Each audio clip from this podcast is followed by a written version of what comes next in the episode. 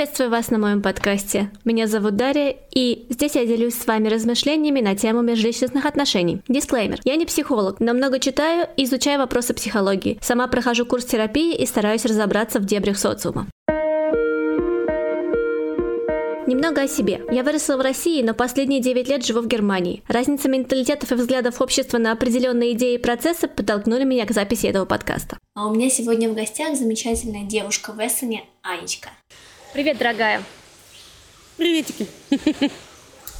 Так, госпожа мигрантка, эм, твой блог в Твиттере, собственно, на этом и основан, на том, что ты девушка, которая живет в Эссене, угу. которая из России. Сколько лет ты уже живешь в Германии? Пять. Пять лет живешь в Германии. По моим ощущениям, это как раз тот самый момент, когда ты, в принципе, начинаешь себя чувствовать как знаешь, Своей? Чувствуешь, да, когда ты чувствуешь так, что ты говоришь, что у нас здесь, ты имеешь в виду не у нас здесь в России, а у нас здесь в Германии. Да, да, Иван, так и есть. у тебя это чувство? Да, причем довольно быстро, кстати говоря. Ну, я потому что уезжала из России, а не в Германию, поэтому, эм, да. Эм, ты как иммигрантка из России с какими сложностями в Германии столкнулась? Абстрактно, я понимаю, что их было очень много. Э, наверное, во-первых, это языковой барьер, потому что даже когда ты заканчиваешь языковые курсы и достигаешь уровня B21, то есть достаточного для обучения в университете, на самом деле этого недостаточно. Угу. Ты все равно ничего не понимаешь. Ты до сих пор, э, то есть я учусь уже в ВУЗе там три года, да, и до сих пор существуют сложности с пониманием немцев, потому что они, ну, у них тоже проблемы с дикцией бывают, ну и все да, такое, конечно. да. Вот. Диалекты, например. И, так вот, эм, языковой барьер – это, наверное, самая большая проблема, потому что ты не можешь нормально коммуницировать с людьми, и ты не можешь, соответственно, найти работу, допустим, более-менее квалифицированную, тебе сложно учиться, и, скорее всего, ты учиться будешь хуже всех, а с комплексом отличника это такое себе развлечение.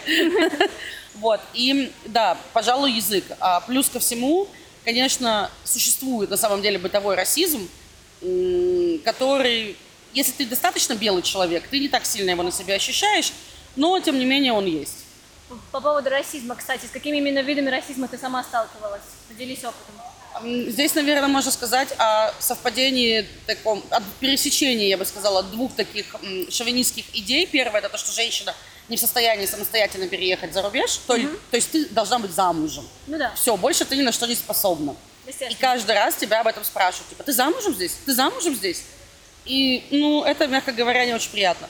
Плюс, эм, конечно же, это то, что вы все русские, и там какой-нибудь дальше следует чудовищный стереотип – там, пьете водку, это самое безобидное из, из этого всего.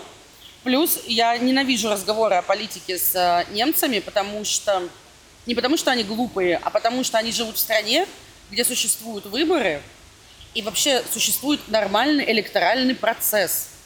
Ну да, они немножко не понимают, почему у нас получается так, как получается да, в России. Да, да, И они очень часто с таким пренебрежительно снобским вот этим вот говорят тебе, ну можешь же просто по-другому проголосовать, мои-то вы хорошие. Ну как бы такое тоже, да. Эм, раз мы уже тему сексизма затронули, как ты, как, какой у тебя опыт вообще сексизма в Германии и в России? Где хуже, где лучше, в чем отличие? Хуже сексизм, лучше сексизм. Да, сексизм получше, да. Я, честно говоря, не могу сказать, что существуют какие-то там такие глобальные различия. Они, как правило, сводятся все к одному и тому же, потому что женщина ни на что не способна без мужика или в лучшем случае без родителей. А, естественно, это критика внешности и веса, и лица, и вот этого всего. Это навязывание бьюти-стандартов и бьюти-практик. Причем, с одной стороны, в Европе всем на тебя по барабану, как ты выглядишь и как ты одет. С другой стороны, ты чувствуешь себя порой белой вороной среди них, и на тебя снисходительно смотрят. Понаехала тут из России, со да, своими да, да. ногтями да. в леопардовом платье, он тут ходит, дура.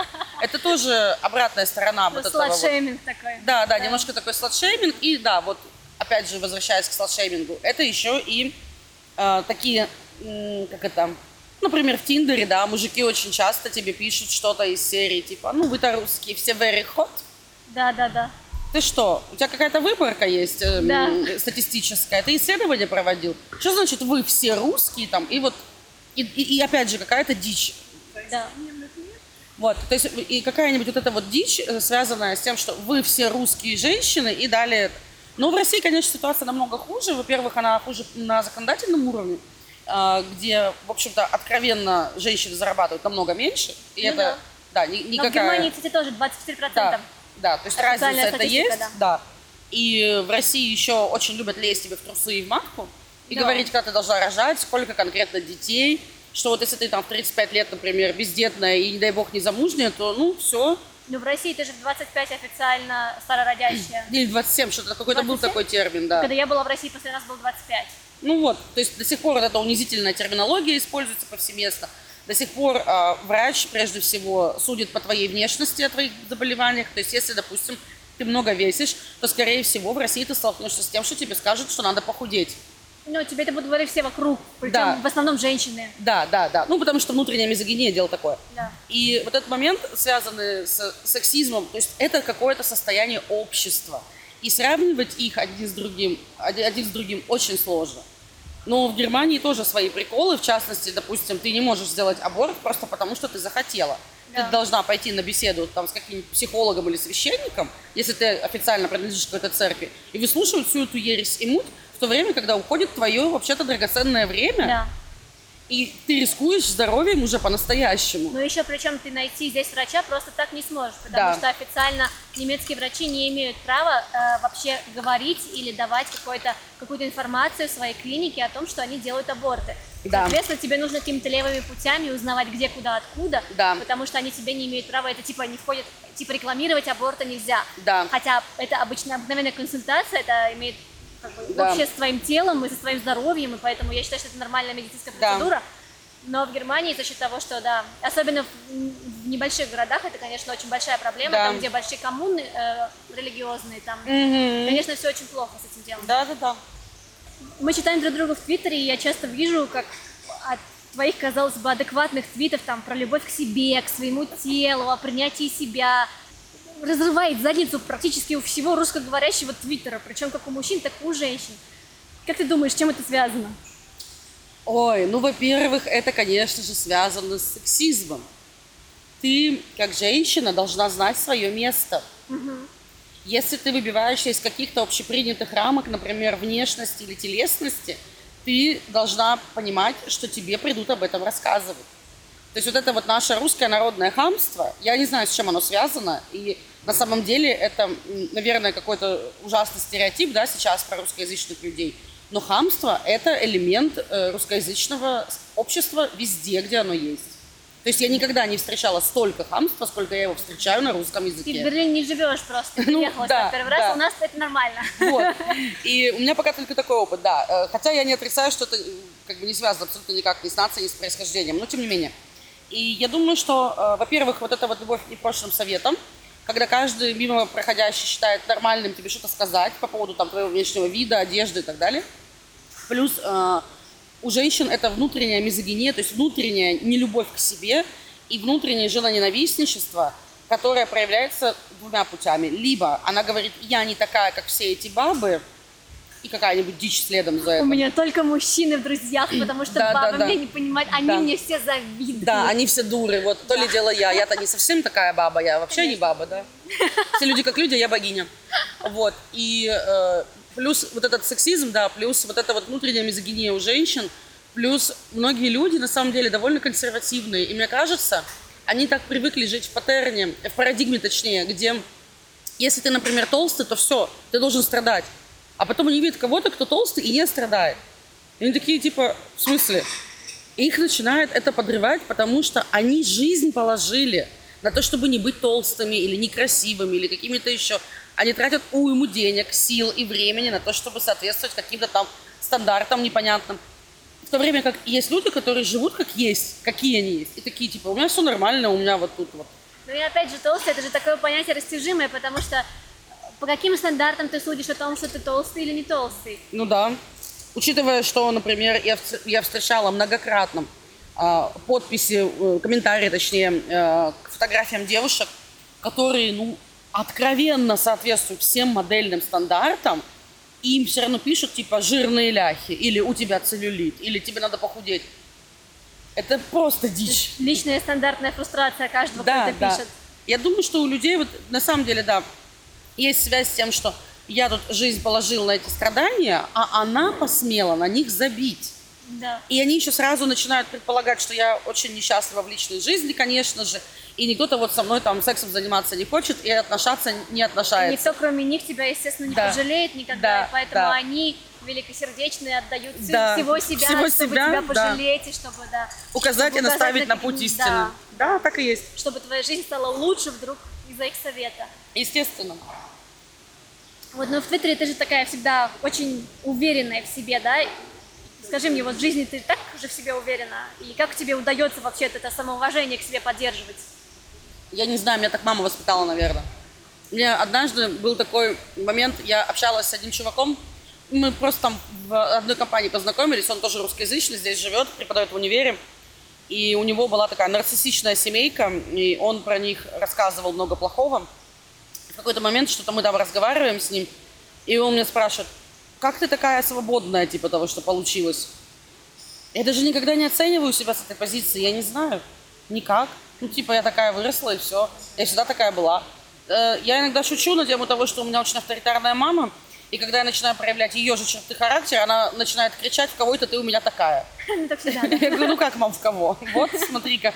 Сама виновата. Да, но вот этот молодой человек, он вот этим своим вопросом про свободу, э, потом он мне пояснил, конечно, он говорит, в моей семье нельзя было проявлять свою индивидуальность. За это следовала строгая кара сразу. Нарушала границы других, поэтому... Да, да. А, и он говорит, мне пришлось на терапию ходить, чтобы начать хотя бы в себе не сомневаться и с собой, да, в ладу жить знакомая тема. Да, да, да. А мне-то ничего не пришлось, у меня просто так получилось, характер такой, семья такая, у меня очень поддерживающий отец, при этом супер флегматичный. И очень э, интенсивно верещащая мама время от времени, вот, которая пытается всех строить.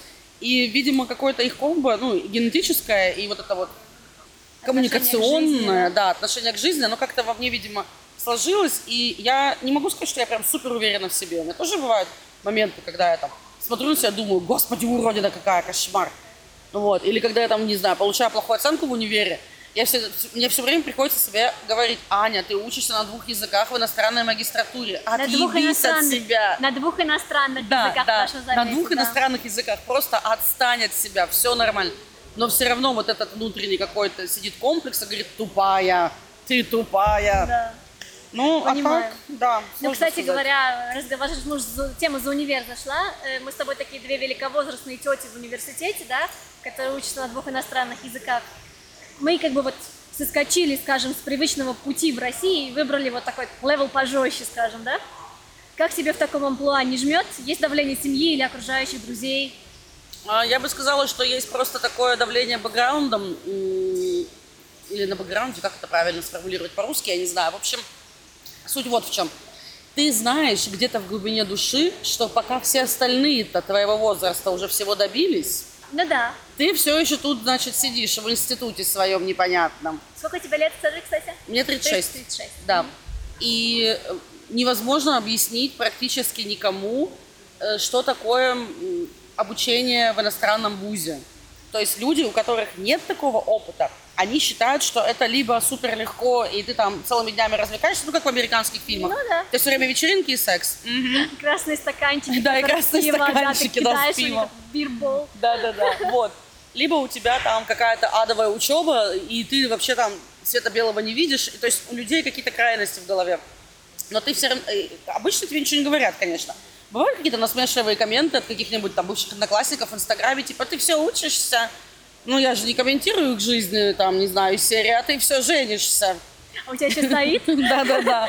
Вот уже 36 лет, а ты все женишься. Ты еще сексом занимаешься? Поздновато ли тебе, дед? Поздновато ли, да. Вот, я же там не говорю, да, про них гадости, но они вот, э, есть вот этот вот такой, да, на бэкграунде, вот эта мысль, что в твоем возрасте уже пора работу работать и бешеные деньги зарабатывать и вообще. Да, она же чтобы состоятельная была уже, да. да. Как же так-то? Нужно же рассказать там, а вот у меня подружка. Да, да, да. Кстати, э, немножко вот на эту тему. Э, у меня есть друг близкий из очень патриархальной страны, где очень принято хвастаться достижениями своих детей, и в том числе э, эти достижения должны быть материально как-то выражены. Ну, То есть да. ты не просто там, вот у меня сын там или дочь учится там в Гарварде. Нет, это херня, это не достижение. А вот сына маме шубу купил, вот это достижение. Да, да, да. И в этом смысле, конечно, ему было очень тяжело. Он учился на аусбильдинге и жил э, на какие-то там три копейки, да? Прошу прощения, аусбильдинг, для тех, кто не знает, это такая это что-то вроде нашего техникума или колледжа, да, это как бы не высшее образование, но это такое образование, с которым ты, в принципе, можешь работать, получать средние нормальные деньги, на которые ты можешь жить, и, в принципе, без высшего образования. То есть это такая средняя ступень образования после школы, которая дает тебе возможность получить профессию. К слову, э, в Германии некоторые профессии идут только через Ausbildung. Угу. Продолжай, извини, что перебил. Да, ничего, ничего, правильно.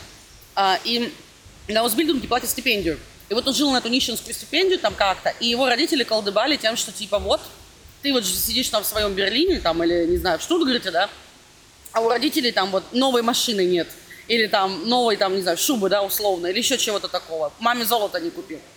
И для него это очень действовало ему на нервы, конечно, и до сих пор уже прошло много лет, и он удачно устроился в жизни, у него все нормально, но до сих пор он вынужден делать дорогостоящие подарки родителям и присылать им деньги, при том, что они не нуждаются. Но надо рассказывать соседям, и надо показывать, как хорошо мы тут все живем за счет, допустим, там нашего ребенка, да. И вот это вот то, чем хвастаются, на тебя, конечно, очень давит. И такие дети, они очень часто, мне кажется, мучаются виной, если слишком долго учатся. Но с другой стороны, это еще тебе не кажется, что вот мы говорили о сексизме, э, тебе не кажется, что это тот момент, когда патриархат как раз именно для мужчин сыграл злую шутку, знаешь, когда э, от них ожидают того, что он будет добытчиком обязательно, причем в неимоверных количествах, в неимоверных размерах, и обязательно должен всех обеспечивать, неважно, в какой ситуации он находится и как это как-то влияет на психику мужскую, вообще в принципе, мне кажется, особенно в таких патриархальных странах. А, да, патриархальные, все вот эти вот поклонники, так сказать, патриархата, они сами себе э, злые буратины, потому что на самом деле патриархат ужасно влияет на мужчин, патриархат влияет на продолжительность жизни, на здоровье, на психологическое здоровье и психическое. И патриархат очень плохо влияет, конечно же, вот на вот это вот, как сказать, на качество жизни. То есть ты не можешь просто быть студентом и наслаждаться этим временем, да? Да. Ты не можешь просто быть человеком, у которого бывают какие-то слабости. Ты, нет, ты обязан выполнять свою гендерную роль. Да. И шаг влево, шаг вправо карается расстрелом условным, да? Да даже ментальным, на самом деле. Я вот делала предыдущий подкаст по поводу эм, суицидов. Это не предыдущий подкаст до этого. И там я приводила статистику э, по миру, да, суицида от депрессии среди мужчин и женщин. И да. в среднем больше, а, ну, наполовину да. больше мужчин, чем женщин, оканчивают жизнь самоубийством. То есть такое давление ментальное, которое ожидается от, от мужчин, оно ну, сделано патриархатом, скажем, и э, его никуда не убрать. Да, да. Э, патриархальное давление, оно влияет на мужчин, например, Конечно, если он чувствует, что ему плохо, он не идет к психотерапевту. Конечно. Это для слабаков. Ему даже поплакать нельзя, да. как психотерапевт. Да, ему нельзя поплакать, ему нельзя проявлять чувства, эмоции. Он не может смотреть хатика и рыдать в три ручья, он же не баба. Да. И вот этот момент, он очень э, плохо сказывается в итоге на, да, на их психическом и физическом здоровье. Мужчины меньше живут, потому что они практикуют опасное поведение в той ситуации, когда надо пойти, например, и попить транквилизатор или антидепрессанты. Но я ж не псих, я ж там, я ж мужик. Или они демонстрируют э, какие-то там вот эти вот наплевательские отношения, да, допустим, к своему здоровью, потому что я ж не баба ходить по поликлиникам. Да. Ну, ты сначала не ходишь по поликлиникам, а потом в 50 лет тебя разбивает инфаркт. Да. И все. Да. Кстати, раз мы уже затронули тему ментального здоровья, ну, в моем подкасте нельзя было уйти от этой темы, от этого вопроса. Эм, проходила ты терапию? Нет, я не проходила терапию, я из тех счастливых людей, которые не склонны к депрессии. У меня бывают панические атаки на фоне серьезных стрессов. Но я научилась, эм, во-первых, у меня всегда есть таблетки на самый экстренный случай, если совсем я понимаю, что меня накрывает и mm-hmm. все очень плохо. Вот. Или я научилась справляться с ними э, нехитрой мыслью, что это происходило уже сотню раз, и я все еще не умерла. Да. Скорее всего, я уже не умру в 101 хотя будет неприятненько. Да. Вот. Я не проходила терапию еще и потому, что благодаря широкому кругу общения и большому количеству разных людей в моей жизни, я э, умею учиться на чужих как бы примерах, и мне не нужен психотерапевт, чтобы разобраться, например, с токсичностью моей мамы, потому что у меня есть примеры людей, которые разбирались в процессе, я это наблюдала, делала для себя какие-то выводы и понимала, что, о, это и ко мне применимо. Такая косвенная терапия. Ну да, да, то есть я взяла что-то у своих друзей, которые, у которых, например, были супер счастливые отношения в семье, да, я то посмотрела за свою жизнь, как может выглядеть хороший счастливый брак, например, да, что такое уважение к человеку и так далее, про границы там, прочее, прочее. И в какой-то момент я просто поняла, я пошла к психотерапевту однажды, как раз по поводу своих панических атак. Вот. Она со мной поговорила там два часа, и мне говорит, у вас вообще нет особо никакого запроса на терапию. Я, говорит, даже не вижу необходимости вам ее предлагать. С другой стороны, у тебя панические атаки. Панические атаки, да, потому что стресс, и это физическая реакция на да. стресс, на недосып.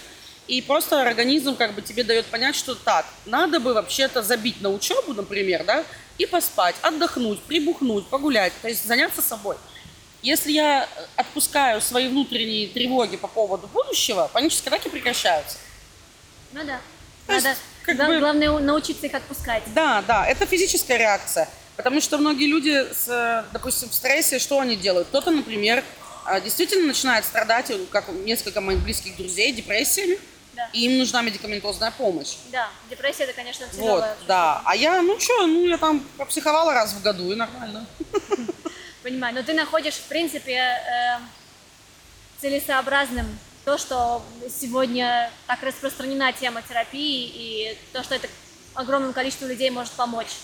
Тут, короче, есть один момент с терапией. А, я уверена, что многим людям она бы не помешала, особенно поколение наших родителей вообще массово нуждается в этом О, деле. Да. Вот, но, к сожалению, наши ровесники из-за, в том числе, э, токсичных паттернов поведения в семье, переносят это потом на себя и своих близких, и друзей, и уже в своей семье токсят по-черному. Но тут есть такая штука, как бы все мы живые люди, и я лично, к сожалению, знаю примеры, когда человек ходит на терапию и всячески ее саботирует. То есть на самом деле он или она ходит на терапию для того, чтобы всем говорить, что мы ходим на терапию. Ну это как с любым, с любой волной, да, с любым, да. с любым. Мы, мы ничего не хотим менять в нашей жизни. У нас все хорошо. Мы очень любим нашу депрессию. Нам нравится о ней всем рассказывать. Нам нравится от нее демонстративно лечиться. Веганы, веганы. Да-да-да. То есть нам надо вот что вот смотрите, какие мы, вот у нас то, у нас это, бла-бла. Вот мы на терапию ходим, и все очень тяжело и муторно. Конечно, бывают ситуации, естественно, у людей, когда им действительно плохо помогает в силу разных обстоятельств. Но я знаю реально человека, наверное, три, которые и на терапии, и время от времени рассказывают, как они пьют антидепрессанты, и все такое, а потом они опять где-нибудь с друзьями бухают текилу. М-м, как бы, ну такое, знаете, да. типа... Контрпродуктивно, в общем. Да, да. Ну, а еще, вот, кстати, из недавнего один тоже пример, когда люди, ходившие на терапию, э, находящиеся даже в процессе терапии, по-прежнему ведут себя супер токсично, они ничего не осознали, ничего не поняли, у них по-прежнему не ладится личная жизнь, естественно, потому что все нормальные люди от них сбегают, ну, они нормальных, они задалбывают и бросают. И они при этом свято убеждены, что терапия им помогает. Просто если раньше они были не уверены, потому что они токсичные мрази, теперь они это точно знают и, походу, даже этим наслаждаются. Да, да, да, умеют этим пользоваться. Да, вот. Мне кажется, что тут надо не на терапию, конечно, ходить, а как-то уже, не знаю. От общества дистанцироваться. Да, да, да, дистанцироваться от людей. Ну вот они ходят, они всем рассказывают, какие они осознанные. Ну, осознанным мразью быть, наверное, приятнее, чем неосознанной, не знаю. Ну, не такое. знаю, наверное. Так, сейчас будет твой любимый вопрос. Она просто уже э, некоторые вопросы видела, поэтому этот вопрос ей не понравился, но я считаю, что я хочу его задать. Жги. Да. Эм, я четко вижу сама лично границу между вот здоровым феминизмом, скажем, когда женщины вот борются за свои права как бы в тех моментах, когда они действительно ущемляются, и радикальным феминизмом. Шпрich, эти же тетеньки с вагинами в Нью-Йорке на головах. Э, в чем для тебя заключается грань между здоровым феминизмом и радикальным феминизмом? И как думаешь, с какого момента феминизм становится своего рода экстремизмом? Да, не люблю этот вопрос, потому что он подме... Эм, занимается подменой понятий, и тут надо погрузиться немножко в теоретическую базу. Хорошо. Хотя я не социолог, и я не исследовательница гендера и феминизма, но м, достаточное количество прочитанных книг и учебных пособий, я думаю, дают мне возможность порассуждать немного на эту тему. В общем, Жги. я бы сказала так. На самом деле, есть только один феминизм, радикальный. То есть, эм, согласно определению, радикальный феминизм – это система, которая стремится к полному уничтожению патриархата. Угу. Она не стремится к уничтожению мужчин, там, абортированию младенцев мужского пола и все такое. Нет. Она стремится к уничтожению патриархата как системы, чтобы на государственном, законодательном уровне патриархат исчез, чтобы женщины правда зарабатывали больше, чтобы у людей исчезло из головы понятие «помогал по дому». В смысле «помогал» – это твой дом, да. убирайся в нем, мой свой унитаз. Чтобы у людей исчезло ощущение, что только женщина единственная ответственна за детей, их поведение, их развитие и вот это все. Плюс ко всему, радикальный феминизм, а, как именно система да, взглядов, она борется и за сексуальную свободу, и за свободу распоряжаться своим телом, не соответствовать чьим-то взглядам и ожиданиям, короче, быть собой во всех смыслах этого слова. Угу. И для мужчин вообще-то тоже. Потому что, ну, у нас же вечно вот это, а как же мужчины? Если бы мужчины углубились в теорию феминизма, они бы узнали, что там, оказывается, много интересного и для них припасено. Ну да. Вот. А, что касается демонстративных каких-то проявлений, дело в том, что, к сожалению, большинство любых начинаний, даже самых хороших, неизбежно привлекают к себе разнообразных странных людей. Это как бы... Процентов 20 от общего движения всегда совершенно да. сумасшедшие, а слышно их громче всех. Да, их слышно громче всех, их видно ярче всех. С одной стороны, они могут нас раздражать и говорить, э, мы можем вещи из серии, что вот они там, не знаю, вагины на голове носят, да, или с голыми сиськами там бегают, значит, вот дуры какие могли бы просто бороться там вот каким-то легитимизированным способом. Но проблема в том, что если никто не бегает с голыми сиськами и не носит на голове вагины, то никто на тебя внимания не обращает. Да, никто не привлечет, никто, по-другому не привлечет проблемы. Да, никто, как сказать, если бы женщины, например, не выходили там в начале 20 века массово на митинги, не садились бы в тюрьмы за свои взгляды и массово бы не возмущались, никакого права голоса, права на аборт, на все остальное, ничего бы этого не было. Можно, э, конечно, сказать, что да, какие-то бывают, э, так скажем, более или менее экстремистские да, проявления, если исходить из э, перевода слова как крайний. Но если мы говорим об экстремизме как об одной из форм насилия, то я не припомню, если честно, за последние лет пять ни одной новости, в которой бы стало, там, не знаю, а, допустим, ни одной новости на тему того, что какие-то женщины собрались, например, пошли там в школу и расстреляли мальчиков. Потому что крайняя форма экстремизма – это терроризм. Как знаешь, феминизм стремится к равноправию, но так как у нас нет маньяков и насильников женщин, то это не равноправие. Ну да. Вообще, на самом деле, это не смешная шутка, потому что почему-то большинство женщин все-таки людей серийно не убивает. Странненько, правда? Интересно, да. Вот. Ну, это связано тоже с гендерными э, ролями, гендерным воспитанием и всяким этим дерьмом. Ну, в общем, да, мой поинт в том, что назвать экстремизмом феминизм, конечно же, время от времени можно, иногда даже нужно.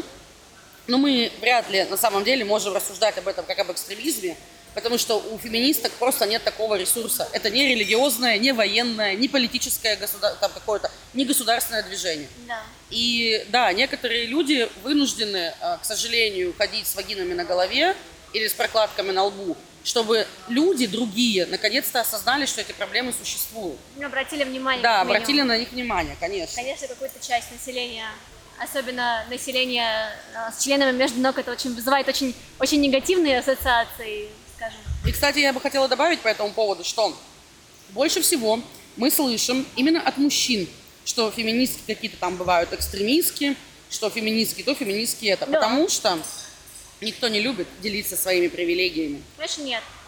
Эм, как раз мы серьезную тему затронули по поводу, по поводу плохих шуток, да? Э, я же недавно проводила в Твиттере опрос, где более 200 человек приняли участие по поводу того, испытывали ли вы сексуальное домогательство со стороны чужих людей. Э, соответственно, опрос был как для мужчин, так и для женщин. Ты как ответила? Да. Да. Конечно. Я же девочка. В смысле? Регулярно, постоянно. Да. Пишешь что-нибудь про а, секс, например, ну, что вот он существует в твоей жизни, и тебе начинают писать всякие скобрезные, похабные комментарии или сразу писать тебе в личку оскорбления, типа «фу, шлюха». Ну, вообще-то это тоже сексуальное домогательство, потому что оно как раз завязано на телесности и сексуальности. Да. Или вот эти предложения из серии, там, я писала твит э, о том, что любая форма секса не является сама по себе унизительной. Да. И что ты можешь стоять на коленях в ошейнике, да, и тебя партнер будет уважать. А можно лежать в миссионерской позе и понимать, что тобой тупо дрочат, и тебя используют. Да. И да. разница в ощущениях будет Абсолютно, Абсолютно да, очевидное.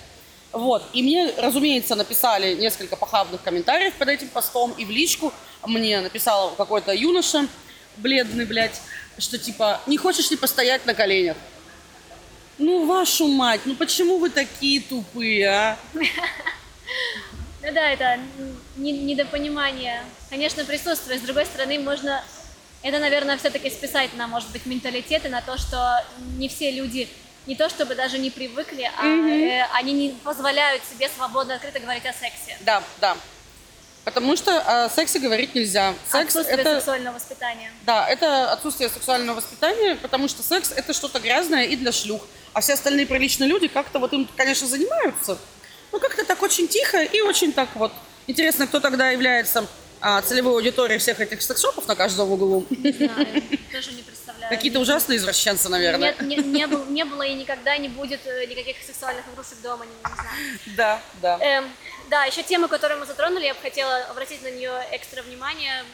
Аборты, такая тоже достаточно серьезная тема, разводит огромное количество споров на уровне как на моральном, и так и религиозном. То есть для меня как бы есть очевидный ответ на этот вопрос, но как ты к этому относишься? Я считаю, что аборт должен быть обычной медицинской процедурой по желанию на любом приемлемом сроке. Точка. Все. Понятно.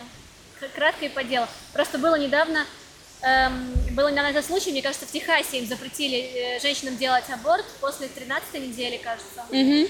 Ну, то есть, или, нет, даже после шестой недели. То есть это да, да, да, тот момент, шестой. да, то, что, тот самый момент, когда женщина, в принципе, узнает, что беременна. То есть она может там на седьмой, на восьмой неделе сначала только узнать, что беременна, да. если беременность на первый триместр проходит, скажем, без каких-то больших осложнений или да. без тошноты и так далее. Ну, то есть вот это вот такое полное ущемление прав женщин в стране, которая, казалось бы, такая оплот демократии, и у них все такое открыто, и они так за все хорошее против всего плохого. Ну, вообще, это довольно распространенный стереотип относительно конкретно США, потому что США очень религиозная, консервативная страна. Да. С огромным количеством религиозных консервативных штатов. Согласна. Юг, который до сих пор, э, мне кажется, так и не понял, что вообще рабство отменили, и чернокожие тоже люди, и женщина тоже человек. Вот, э, в США есть с этим огромные проблемы, и да, странно, что мы так относимся к ним, ну, массово я имею в виду, да. как к какому-то там оплоту равных прав и свобод. Нет. К сожалению, нет. Ну, вот мы сегодня об этом тоже говорили, что в Германии ты тоже не можешь просто так пойти сделать аборт. То ну есть да. здесь тоже тебе нужно еще, помимо того, что ты должна за него самостоятельно заплатить, это то есть не входит в общую страховку. Угу. Так ты еще и должна будешь искать врача, который это может сделать, при том, при всем, что врачам запрещено на законодательном уровне тебе давать какую-то информацию о том, что они в принципе и делают такую да. процедуру. Не считаешь, что ты в, демократичной Германии это немножко вынос мозга? Ну, Германия тоже очень религиозная, патриархальная страна, консервативная. Не в Берлине, не в Берлине. Да везде, везде. Потому что на самом деле э, нынешние 40-летние женщины, это первое поколение женщин, которые пошли в университет искать не мужа, а получать образование. И особенно это на Западе очень такая была история, где мама красивая, а папа работает. Да, в Германии это очень долго было, да. поэтому здесь такое сильное феминистическое движение. Да, да, да. Потому что на самом деле я ходила на языковые курсы, и у меня была преподавательница немка, и она, она западная немка, и она мне сказала как раз, мы что-то обсуждали там про права женщин, все, и она как раз нам и сказала, что вообще-то моего возраста женщины первые, кто пошел в институт, учиться. Да. Все остальные, они, конечно, у них есть высшее образование, но это такая трофейная жена. Да. Красивая и образованная, за которую не стыдно в обществе. Не говори. Да, мне кажется, до сих пор современные немцы, они очень этого хотят. Собственно, это интересно, что, в принципе, в Германии, ну, в основном немцы хотят вот такую красивую жену, да, а в России немцы хотят красивую жену, которая себе родит детей, будет тебя обстирывать, обглаживать и работать, и приносить деньги в семью. Да, это, кстати, очень такой удобный выверт сказать, мы не любим феминизм, но когда нам это удобно, мы его сразу очень сильно любим. Ну да, конечно. Поэтому содержать я тебя не буду на хлебницу. И детей твоих, как будто ты их сама делала, там где-то этих детей, а он не принимал участие. Но ты должна работать. Да. То есть это очень вообще удобно. Да, абсолютно фантастическая ситуация. Вот смотри, ты же child free. Ну да. Скажи мне честно, признайся, Боишься остаться с кошками одна на старости лет? Нет. Я когда переехала в Германию, э, я, в общем, волей судеб живу напротив э, дома престарелых. Прекрасно. И я, э, у меня не было сначала там никаких особо друзей и знакомых, и я шарахалась везде одна. И я в какой-то момент поняла, что в Германии не страшно стареть одному, потому что, во-первых, у тебя есть дом престарелых нормальный, да. где тусовка есть, где тусовка, люди там... за тобой ухаживают. Да, за тобой ухаживают, медицинское обслуживание, все. И плюс ко всему, города в основном настолько предназначены для маломобильных людей, что если ты на коляске, одним пальцем ей управляешь этой коляской, ты все равно можешь принимать участие в жизни. Абсолютно. Ты все равно в социуме. Ты даже в автобус можешь спокойно да, заехать. Да. Перед тобой выйдет водитель, откроет тебе этот клап, ты да. заедешь спокойно в автобус, там есть специально для тебя место, где, если даже люди стоят, они все уйдут оттуда, потому да, что да, это да. специально для тебя место. И ты спокойно поедешь дальше, нажмешь на кнопочку, и тебе точно так же откроют, чтобы ты вышел. Да, ну вот э, у меня, если в России что-то такое было в голове, что ну вдруг, ну как, то здесь, если все сложится, я смогу остаться, этого страха вообще нет. Хорошо. Ты планируешь оставаться в Германии? Я бы хотела не оставаться в России. Ты бы хотела не оставаться в России? То есть для тебя, в принципе, любая страна Европы была бы приемлемым Да. вариантом? Ну ладно, кроме Греции. Бедные греки. No homo, no homo. Э, да, наверное, я просто я беру Европу как, как пример, потому как, э, наверное, я думаю, что в странах Америки, наверное, мы не будем трогать страны Америки. Я просто э, единственный ребенок в семье, и я бы предпочла жить где-то на одном континенте с родителями, Чтобы, если что, да, смотаться. чтобы в любой момент можно было приехать. Потому что мне и так до родного города 12 часов в общей сложности лететь и ехать. Да. Поэтому, если, не дай бог, что произойдет, из Америки это три дня минимум. Ну, то есть, Ну да, это далековато. да. Поняла. Спасибо тебе большое Ой, да пожалуйста. за то, что Приходите ответила мне на все вопросы. Все, спасибо.